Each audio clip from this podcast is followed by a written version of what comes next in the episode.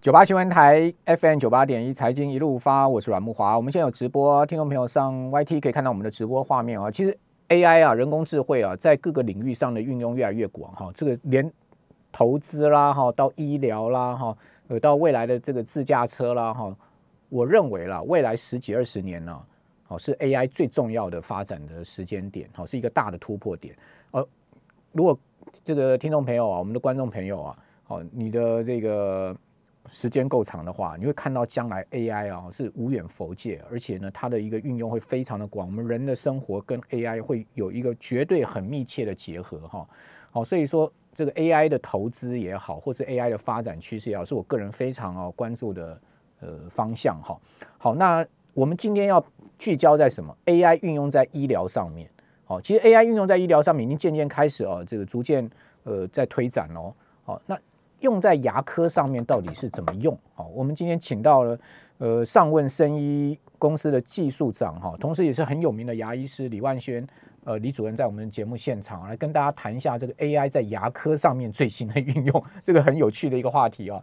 呃，院长您好，你好，阮先生你好，各位听众观众们大家好，我是李万轩。好，那呃李医师其实在牙医界。经历非常丰富了，没有，但但是为什么会跨到 AI 这个领域上面去呢？对我我相信哦，大概像我这种年龄，大概已经到五十岁的时候，大概在临床上经验已经很丰富了。对，然后我们大概都会面临到说，我们怎么样把我们的经验传承到下去？嗯，可是经验的传承，也许就是在我周围附近的一个医师团队里面，所以我会觉得说，呃，每个人都有他的 paper，可是是不是每个人都可以学到那个？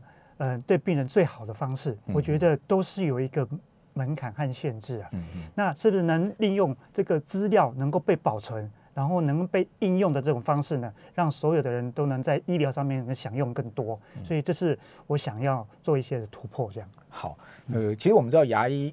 某种情况，早年的牙医比较师徒制，对不对？对。哦，这个牙医师旁边有很多牙柱。对。哦，那牙柱就跟着牙医师，哎，看他怎么那个拔牙啦，哈，怎么怎么开刀啦，哈，然后怎么做假牙啦，哦，那早年是师徒制，当然，当然后来医学院的这个整个过程中，其实也也还是有这种传承跟精神嘛，对不对？对。哦，那基本上就老师带徒弟这样的方式啊，其实呃，他所能传承的，其实就像您讲的，很有限啊。是是是。哦，那。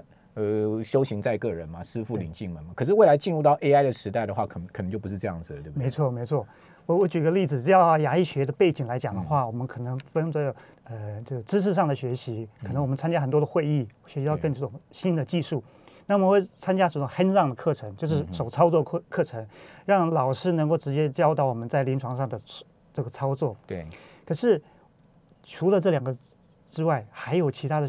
那个学习方式慢慢慢慢跑出来，嗯，比如说 YouTube 里面会放了很多医生们的手术的一些画面、影片，哎，影片，所以只要是这个资料讯息能够被储存下来的，我觉得都是我们能够被学习的一个方式。对啊，对。呃，像最最近呃这这这几年很流行植牙嘛，植牙，好，那那植牙因为在台湾。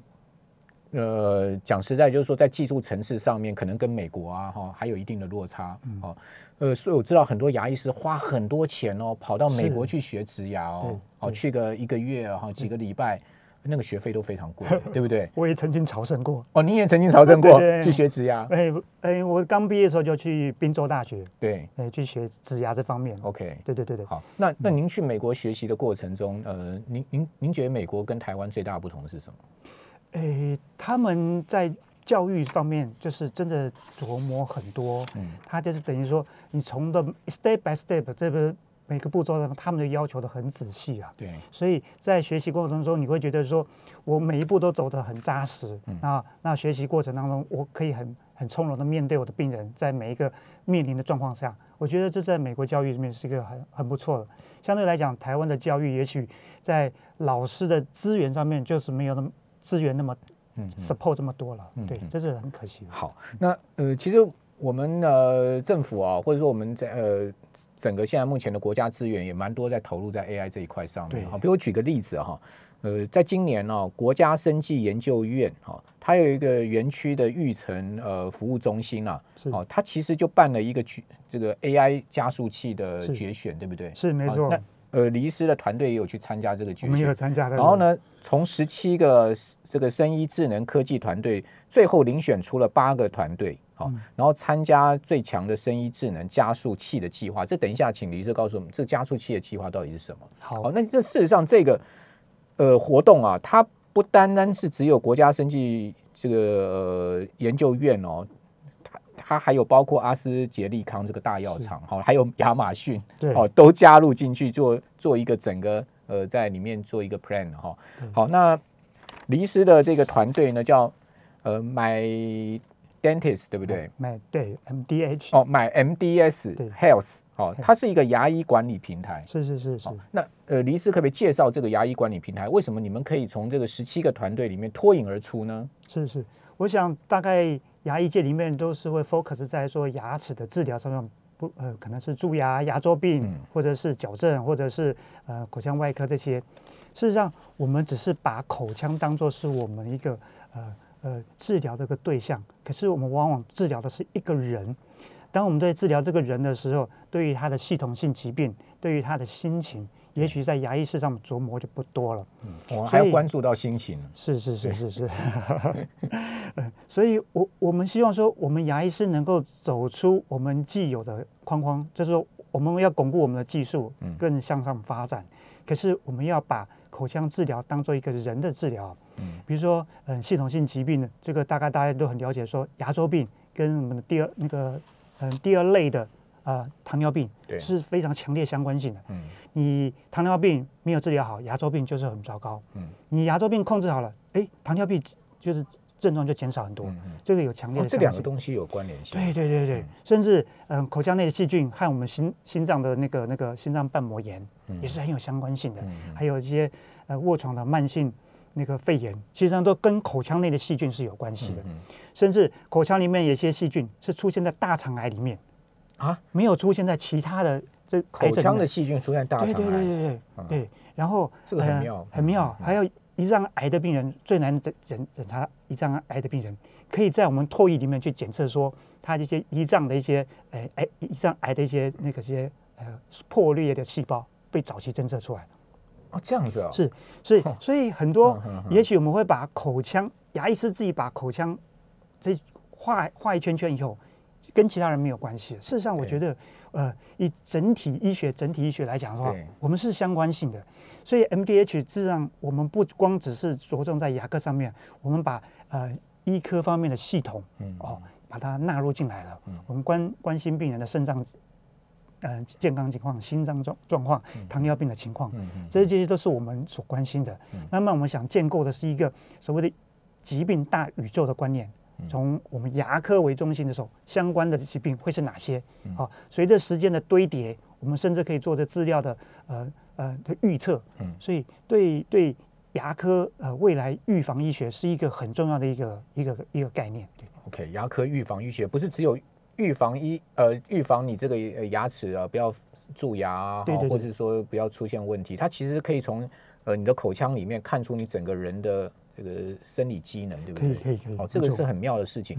呃，刚谈到很多当闻之色变的这个癌症疾病，其实跟我们的口腔都有关系。所以从我们个人的角度来讲，说啊，那个口腔保健还真重要。对对对。有一派的口呃癌症的病人呃癌症的医师的理论是说，是因为体内的发炎指数提高了以后，造成我们癌细胞的活化。对。那口腔，呃，口腔是里面细菌最多的，对，它是感染源最高的地方。嗯，也许我们控制我们体内的发炎指数的时候，从口腔卫教开始，对，我们可能会控制的很好我们的那这个发炎指数。OK，好，那至于说这个口腔卫教哦，我们怎么样让我们的口腔哦更卫更干净？哦，这个呃发炎的情况减少，然后细菌少一点。这等一下我们后面再请教李医师。我们先来谈这个平台哦，您的。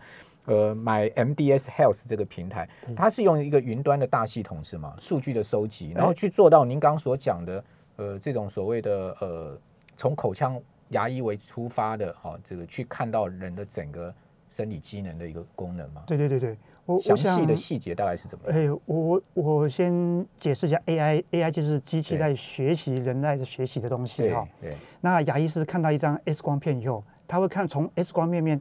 跳出我要观察那个牙齿的特征，嗯，其他的地方都会忽略掉了，嗯，所以我们就开始在教电脑做这个 segmentation 分割的这个动作，嗯就是说我们把这个 X 光片我们要观察东西能够独立出来。所以 AI 第一件事情就是说，把我们的影像资料能够独立出来以后，我们去认得它。嗯，所以我们 NDH 第一件事情是在做牙科一个最 basic 的动作，比如说我们认识齿位，认识诶牙齿里面的一些异物，包括牙套、根管治疗、填补物。嗯，接下来进行辨认，这是蛀牙，这是牙周病，然后继续辨认说这是颚骨的疾病。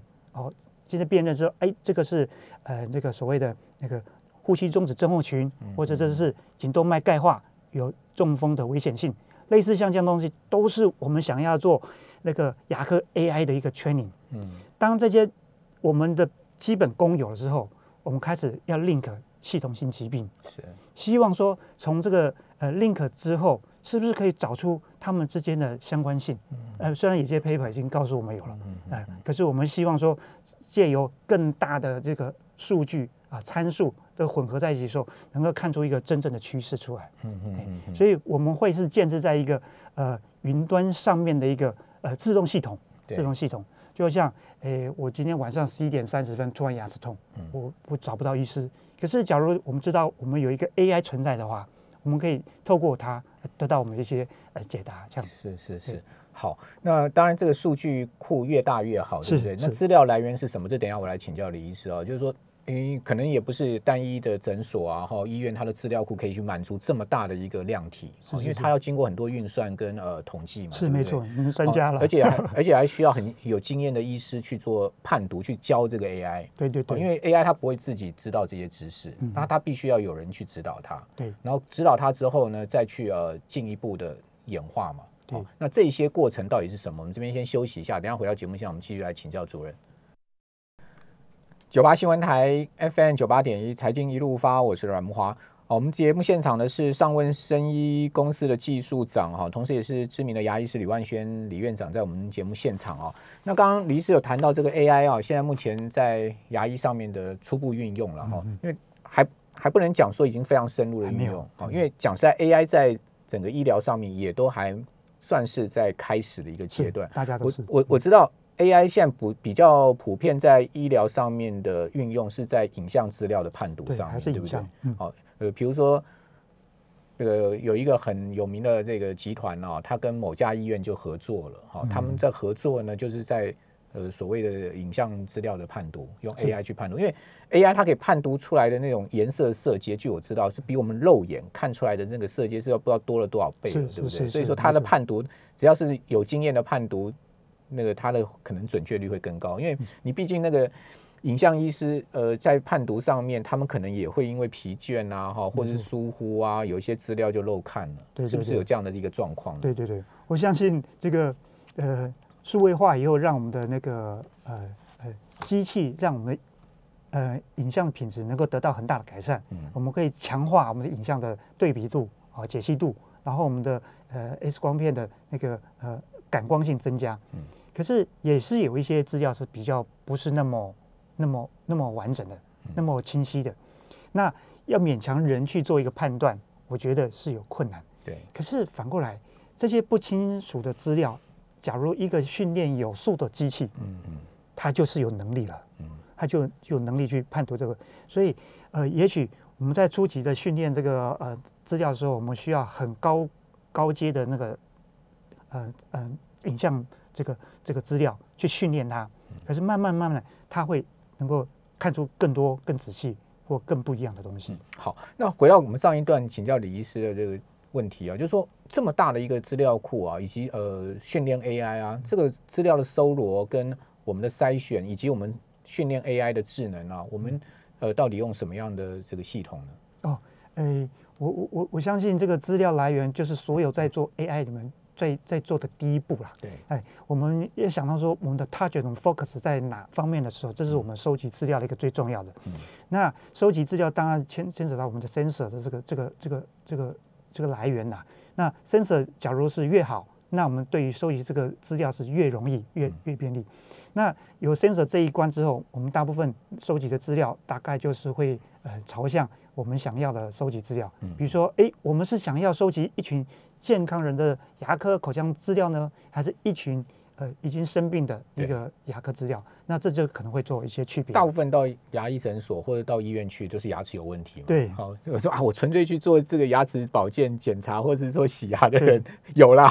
哦，但是我我想十个人里面去，大概有大概八个人是求诊吧。没错，对，他没没有牙痛的人，大概是不会想去牙科诊所。OK，好，所以说。呃，健康的这个资料，就是说牙齿其实它是没有问题的，这种资料它其实更应该更珍贵吧？是没错，所以我我们有时候想会去引发这些他嗯害怕就诊，可是想要知道自己牙齿健康的一种需求。对，也许我们建置一些健康人的个资料以后，给他的一个是一个正向的回回馈，说，哎，其实我是健康的。或者只是我是还有一些小问题，嗯，那我我只要诶去走进牙医室里面，请他帮我定期的维护保养，嗯，哦，其实我我我觉得这样的教育是是一个对于大部分的人来讲是一个很需要的市场。了解，哎，所以呃，李主任基本上我们都会倾向说，未来的这种呃健检啊，牙医牙医的检查都要先去拍一个全口的这个 X 光吗？对对对对对，我我我觉得是呃。呃，英文里有个叫 panel，panel 就是环口。对，环口就是说，我虽然把一个立体影像变成一张纸，嗯，可是我可以 total view 所有的牙齿的状况。嗯，越来越多的呃 AI 影像会朝向在这做这种 total view 的这个这个影像里面。嗯，环口影片影像就是呃在呃评估一个人牙齿健康的一个最最最重要的影像资料之一。那它是一个健保给付的，基本上它是符合一个共享经济的原则。它的它的成本是几乎是零，嗯嗯，然后它是大家都资料很多，嗯，而且大家愿意去分享，嗯，所以我们从这个出发点去观察大家几乎每个人都有的一个健康资料，然后那再来做分析，嗯，我觉得这是一个很好的出发点，一个很省很省成本，然后大家会得到有兴趣的资料。我我之前跟李医师聊过啊，就是说你有从您女儿用那个那个 GoPro 的这个事情上去启发到这个未来。呃，其实不一定要到这个牙医诊所去拍全口的 X 光，对不对？这个这个，我觉得这个您上次跟我讲的那个点很有很有趣，你要不要跟我们听众朋友来讲一下？尤尤 尤其现在这个 COVID-19，对，大家也许会把呃诊断的这个步骤不再拉到急诊室，而是拉到家里面线上嘛？线上对，现在现在线上问诊、线上看医也也越来越没错没错。所以我们的上上问里面的呃这个这个呃。所谓的牙科的 AI 里面不包括是影像，也包括所谓的 NLP 自然语音，嗯，这个处理，就是说我我我可以用一个线上问诊的方式啊，问诊方式大概就可以得到一些呃诊断和建议了，对，甚至可以用那个 GoPro 拍自己的牙齿给医生看，对不对？对对对，现在技术很方便，就是说所谓的影像的重叠做比照和那个那个那个诊断，所以只要在家里面照一张相，我们有有拥有你原来的影。影像档的时候，我们就可以做就比对，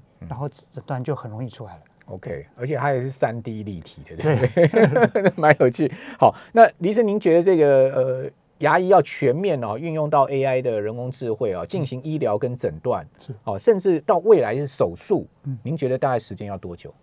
呃，我我想至少要二十年，要二十年。对，第一个就是法律的，嗯，法律不是我专长，可能先不讨论这方面哈。对，我觉得。就我牙医师的立场上，我最大的敌人就是牙医师了。嗯，为什么？因为牙医师就是拒绝 AI。您现在普遍牙医师他们比较拒绝 AI 这个事情。对，拒绝 AI，他们会担心说 AI 就会取代牙医师，抢了饭碗了。不，这些是绝对不会，因为在口腔内操作还是要牙医师。是，AI 顶多是做一些呃嗯嗯治疗上面的建议、诊断跟协助。哦，所以这步还没有到。可是我希望是。所有的牙医师都能一起来共享 AI 这个这个发展和成果。嗯嗯嗯，我希望就是大家能够把 data 能够呃融入在牙科 AI 的发展上面。嗯，大家会得到更多的一个 AI 的协助。嗯，也许以后我们的呃看诊系统不再是孤单的一个牙医师，而是一个一个 AI 小朋友一起一起来看诊。对，也看诊流程是 AI 先跑过一遍以后，还是很轻松的，就看看这个 AI 小朋友做的对不对，嗯嗯，然后给病人双重性的保证，嗯，好，就是说，哎，你你的系统性疾病也有 AI 在帮你顾，对，然后你这个 AI 到底正不正确，由牙医师去做做正确的判断，对，所以我相信这个这个以后的医疗模式，也许会慢慢慢走向这这方面。对，这个其实也蛮有蛮大的想象空间，对不对？以后从你的这个唾液里面，你口腔的整个细菌啊，这个跟口腔的卫生环境里面，可以看出你身体的整个呃系统性的疾病，对对对的关联性，对不对？这个其实也很大想象空间。然后经由 AI 的这个呃先期的判读，然后再提供牙医师，甚至牙医师再把这些资料上传给所有的这个健保系统，然后呃相关的科科别在你去看诊的时候，他也会会诊到这些资料。对对，其实对。对其他的这个内科医师或者外科医师在诊断上也有很大的帮助啊。对对对，我我相信这个，嗯，它有两两个路径啦。第一个路径就是说，针对这个病人的需求，它可能会建置在一个被管控的系统里面，也许是中央健保局。对，所以其他科要还是有隐私的问题。对，其他科别那可能要看的时候，是要透过他被被允许去，呃，拿取这个资料的这个资格。第二就是大数据是提供一个。呃，对于所有牙医师的一个帮助，那个资料是要被去识去识别化的，嗯嗯，它才能够被运用、哎应用，对，哎所以这个可能资料上面会有不同层次的。好，那当然这个是需要时间了啦。好，就是刚刚李医师有讲说十几二十年的时间，这个其实也是一个很长的进程。好，那李医师最后一分钟教我们一下这个应该要有的这个口腔保健的知识吧。OK，就是口腔保健基本上这个是是很很重要的事情啦，就是说我们维护口腔的呃干净哈。嗯。嗯，基本上我们面对的就是细菌、对牙菌斑。然后我们假设我们在洗一个盘子的时候，只是一个呃呃漱口水或者是牙膏滴在这个盘子上，然后去冲水，我相信这个盘子你觉得一定不会很干净，你一定会希望有个菜瓜布直接抹在那个干净的盘子上，发出呱呱呱呱的声音。所以刷牙要刷仔细，对不对？好，上下刷记得啊，或者是背式刷牙法。非常谢谢李主任。